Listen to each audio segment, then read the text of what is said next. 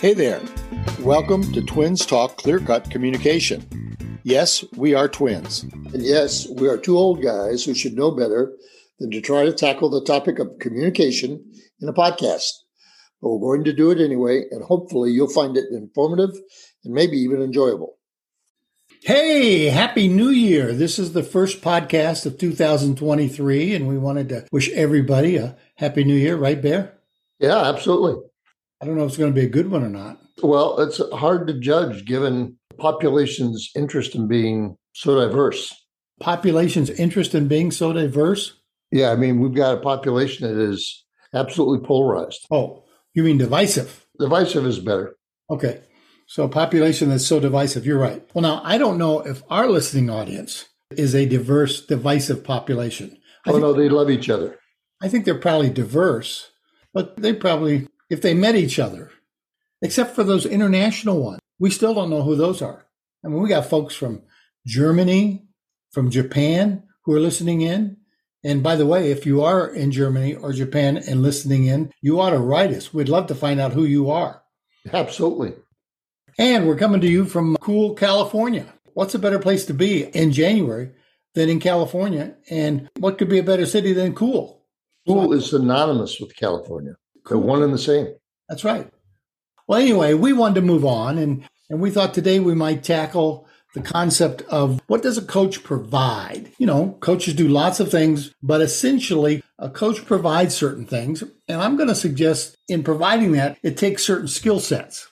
So today we want to kind of go back and forth between what the coach provides and the skills that a coach needs in order to provide those very things. So maybe you could kick us off with one of your observations about what you feel a coach really does provide and how that's important. Well, I think first and foremost, a coach provides assessment. Hmm. Coach provides a picture of the current level of talent, the current level of skill in any one area as a baseline to begin looking at where we want to go from where we are.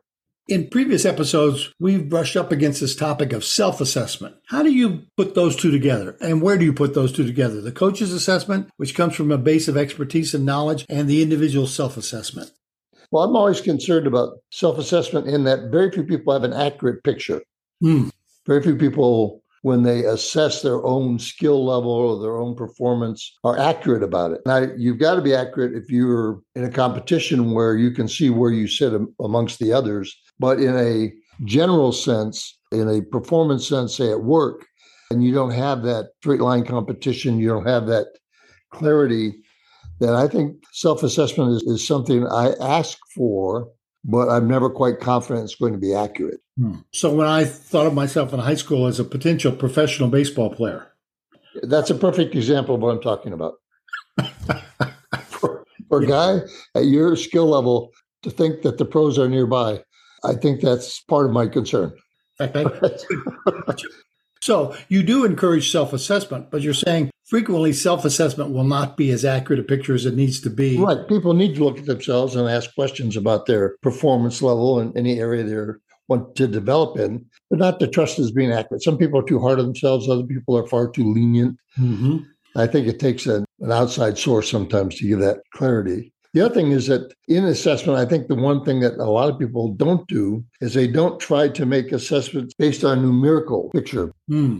where they're actually counting things. Too often in behavior, we use anecdotal stuff. Well, I was told I'm pretty good. Mm-hmm. That kind of thing. Where no, no, you got to be able to count it. You got to be able to count anything that you want to assess. It has to be numerical.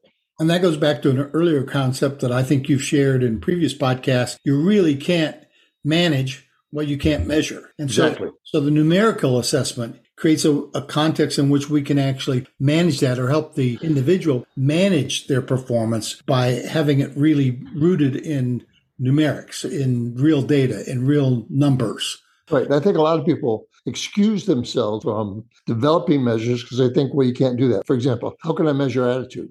Mm. How hmm. can I measure a negative attitude? Well, one measure of a negative attitude would be how many times in an hour someone says no. Hmm. Interesting. Yeah. I mean, that's a negative attitude. That means no. It might be the number of times someone inserts himself in a conversation with a comment that's oppositional but doesn't come up with any solutions. Well, in light of the things we've talked about in the past, a, a, way of measuring whether you're a good listener, which is often what we're called in to coach executives about as they've been critiqued as not being good listeners, is how many questions are they asking? How much are they actually exploring versus advocating? So yeah, it is a case of trying to think through how do we get there so we can actually count and give the person being coached a way of thinking about this that has rooted in a kind of a quantitative analysis. Right. I want to go back and talk a little bit about the skills necessary for that, but I just raised the issue of a quantitative analysis. And that was another thing that you've commented on that coaches provide, and that is analysis. That that's one of the jobs of a coach is to analyze or to provide an analysis for the individual. Want to take that a bit further? Well, only that part of doing that well is identify patterns. Hmm. For me to analyze your skill set and what you need to improve on, I have to see what the patterns are. What do you repeatedly do? What would be new to you? So, in that analysis, I'm giving you a picture, of some alternative that you use. And I think a key concept that I would want the listeners to grab a hold of in this area of analysis is the concept of comparative analysis that the real value a coach can provide in doing an analysis is to offer comparisons, is to provide a comparative context in which the individual can really look at their behavior as compared to other. Now, you and I both know in working with executives and working with managers, there's all kinds of national norms that say, here's in general how managers handle this. Or, and so having that available to us and being able to give the client some comparative analysis really helps them set where they are. And you had commented about the notion of establishing patterns. And I'm going to say one of the skills that we've highlighted and will highlight repeatedly is in order to be a good coach, you have to be able to see the patterns and you have to be able to establish them for the client as a pattern. That brings in another skill that I think is important in both this assessment and analysis is observation, your ability to observe. I would love for you to speak a little bit about the role you think that plays in being a good coach to me, coaching is really seeing what person you're coaching can't see. Mm. It's seeing nuanced elements of the person's behavior, mm-hmm. things that would not stand out to them but make a difference. And I think uh, serious coaching for people who are high performers is very much dependent upon your observational skills. Hmm. It doesn't take much to coach someone who's brand new to something. It doesn't take nuanced observation because it's so obvious that they're new to it, they're unfamiliar. If I were coaching someone running track, maybe one of the first statements said, says, we maybe need to use track shoes rather than boots. That'll get you a better time. I mean, when someone's really new to something, coaching is really not very challenging initially. But when you're coaching people who are high performers, people who are already successful, then you need to be able to see those nuances, those small elements those pieces that could slide by and not be noticed, that's where you make a difference. And I use again athletics, but I would assume in golf and tennis, swimming, it's looking at someone's smallest movements when they're swinging, where their balance is, seeing where their hands are closing, any of those kind of things that someone wouldn't naturally see themselves. You know, you used a phrase, and you haven't brought it up yet in this podcast, but the nuanced eye. And I love that phrase because it's not only novel, but it captures a central issue that you're raising here. And that is the coach really needs to see things that others might not see. And it's at a nuanced level. It's not at a blatant level. And I would almost say to our listening audience, that's something to work on. If you want to work on something in order to be a better coach, to increase your powers of observation. Now, I'm going to share an academic piece. Take this fish and look at it. And it was just a one page article, but it talked about a professor who would give his students at the beginning of a biology class a fish. And he would say, I want you to take this fish and look at it, and then come back and tell me what you see. And so students would do that. And when they would come back and tell him what they saw, he would say, okay, but there's more to see there. And so then the student would go out and look again. Well, this went on for weeks. And finally, the students began to get the idea. There is a lot going on here. That if I'd have just stopped at the first pass, stopped at the second pass, stopped at the third pass, I would have missed all this. And that's what I sense you saying. Really good coaches, valuable coaches, that's a key to what makes them so successful. Oh, yeah, that's a terrific way to state that. Terrific application of that idea of nuanced eye. Mm-hmm. And we've heard the argument for, well, I just don't do that very well. This article actually suggests no, you got to work at it. It's not a case of, oh, I just don't do that. It doesn't come natural to me. This is one of those places that says, in order to be a good coach, what I have to first be is really good at the power of observation. And it's not only just being able to observe, but observe at a nuanced level, observe at the real subtle level, be able to pull things back and uh, see them differently. Yeah, I like that. I like it a lot. Another thought on uh, what the coach provides? Uh, yeah, one of the things I think the coach provides is a look at or a examination of what I call in spite of behaviors. Hmm. A lot of the people we coach are very successful. They didn't get to where they are by being unsuccessful. They do so many things right, but that success is also in spite of some of their behaviors. And those are the ones that they don't really look at and haven't really examined the degree to which those become obstructive or those become a, a problem. Is them having us a coach one of those things that's kind of in spite of? They they're they're actually succeeding in spite of us being their coach? No no that's that that cannot possibly be true. That would never happen but that's not what i'm referring to. What i'm saying is they've lived with these behaviors a long time. Hmm. And don't even recognize them as obstacles hmm. mm-hmm. don't even see them as a deterrent to their success and yet when we watch them we notice automatically that's getting in your way and you don't even realize it something that keeps you from succeeding at a next level. Mm-hmm. So I think part of a coach's responsibility is you provide comment on those behaviors that you're succeeding in spite of. I'm going to use this as an opportunity to introduce what we think is a critical coaching skill, which is listening. And we've been hammering listening for two and a half years. So I think people shouldn't be surprised if they hear us saying listening is a critical part of being a good coach, listening really does trigger this notion of the coach being more aware of what those in spite of behaviors are. It's not only observation. We often work in this field of communication. And oftentimes it's kind of one of those, do you hear yourself? Do you hear what you're saying? So as we're listening very, very carefully, it's about not having this prescriptive program. In our consulting world, there are all kinds of consulting groups, big ones, and small boutique firms. And one of the things that I've often found that I find offensive, particularly in this coaching arena, is that some consultants go in with a pre-described format with a kind of template of here's how I'm going to improve yep. you. And they're not really listening to the individual. They're really not plugged in to what's going on for that individual. I would say it's not been customized or personalized, even though they say it is being customized or personalized. What they've got is a template of what makes good leaders good leaders. And I think both you and I would argue, no, long term, that doesn't make for a good coach. That makes for a prescribed methodological individual who's going to lay a template on top of you and not necessarily coach you effectively. What you've described to me is not coaching, it's training under the guise of coaching. Hmm. It's really training you in our method of leading. And we just needed to get you to hear a couple words and realize that those are the key, and then we'll fit them into our model. Yeah. So I don't really consider that kind of contact coaching. To me, that's more of a training element disguised as coaching. Other thoughts on what coaches provide? Yeah, I think they provide motivation for change. Hmm. I think that motivation, the depth of it has to come from the individual, but the surface motivation can come from the coach, can turn your head a bit and get you started and give you a couple of extra ounces of energy to, to move. But I think part of what a coach should provide is motivation for change. And part of that motivation is a challenge. Part of that motivation is identifying a goal, a place to get to, and prompting that person to move toward it. You remember the joke about how many psychologists does it take to change a light bulb? You want mm-hmm. me to answer? Sure. It take one, but the light bulb's got to want to change.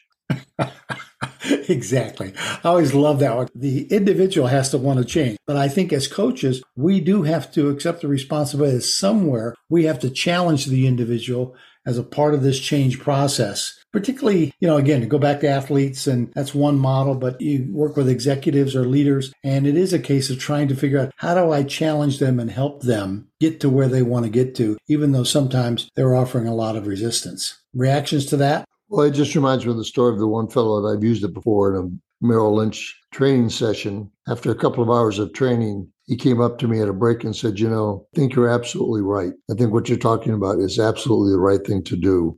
I'm five years from retirement. I'm not doing it. I don't have to do it. I don't need to do it. I've got five years. I'm not doing it. He said, But I know what you're saying is so right that I promise you I won't hire anybody like me in the five years I have left. And so I was thinking, well, he's not going to move, but he's doing a good thing in saying, I recognize the truth of it. I recognize the principle of leadership you're describing and that mine is flawed. And while I'm not willing to go to the effort, because he knew how much work it would take, mm-hmm. he was he was a wise fellow. And that's got to feel good to you. I mean, you, great. You know, one of the things I'd like to do is walk back through so we're very clear as to what we mean by this, because I think oftentimes people think of coaches as cheerleaders. They think of coaches as encouragers. They think of coaches as these people who are out there kind of giving direction and things like this. And they often don't think about the very things we've been talking about. So the notion that coaches help with assessment, they give individuals an accurate assessment almost as a starting point. Coaches provide analysis. I'm going to say comparative analysis. It gives the individual an opportunity to look at themselves in comparison to either others or to some national score or something, but it's not just a kind of raw data point. It does have comparative value. The other action, this notion of identification of in spite of behaviors, and we went through that pretty quickly. And I like the notion when you and I were talking about this, the book that came to my mind is What Got You Here Won't Get You There we do have behaviors that get us someplace. But in fact, I think it's the in spite of behaviors that prevent us from getting to the next place because we're not seeing those and we think, well, boy, I've been really successful. I'll just keep doing what I'm doing. And I think it's a coach that says, no, there are some behaviors out there that have not prevented you from getting where you are, but they're going to restrict your ability to even get further along this path that you're on. And then this nuanced eye, which again I attribute to you and think it's a great picture as I think about a coach I just like the idea that good coaches have nuanced eyes. They walk into a situation, even as a manager or leader, you're being asked to coach somebody, and what you have is not your standard template operating procedure, but you have this nuanced eye that you look at things and you see something that others don't see. You've looked at it long enough and repeatedly enough, you say, I see what's underlying all this, that that really works. I would add there the nuanced eye is also helped by your ears. When I think nuanced, I think it's vision. It's not a vision issue always. Uh-huh. It could be a hearing issue. I can hear the subtle differences. I can hear the resistance. I can hear the reluctance. So the nuanced eye could be considered both uh, eye and ear.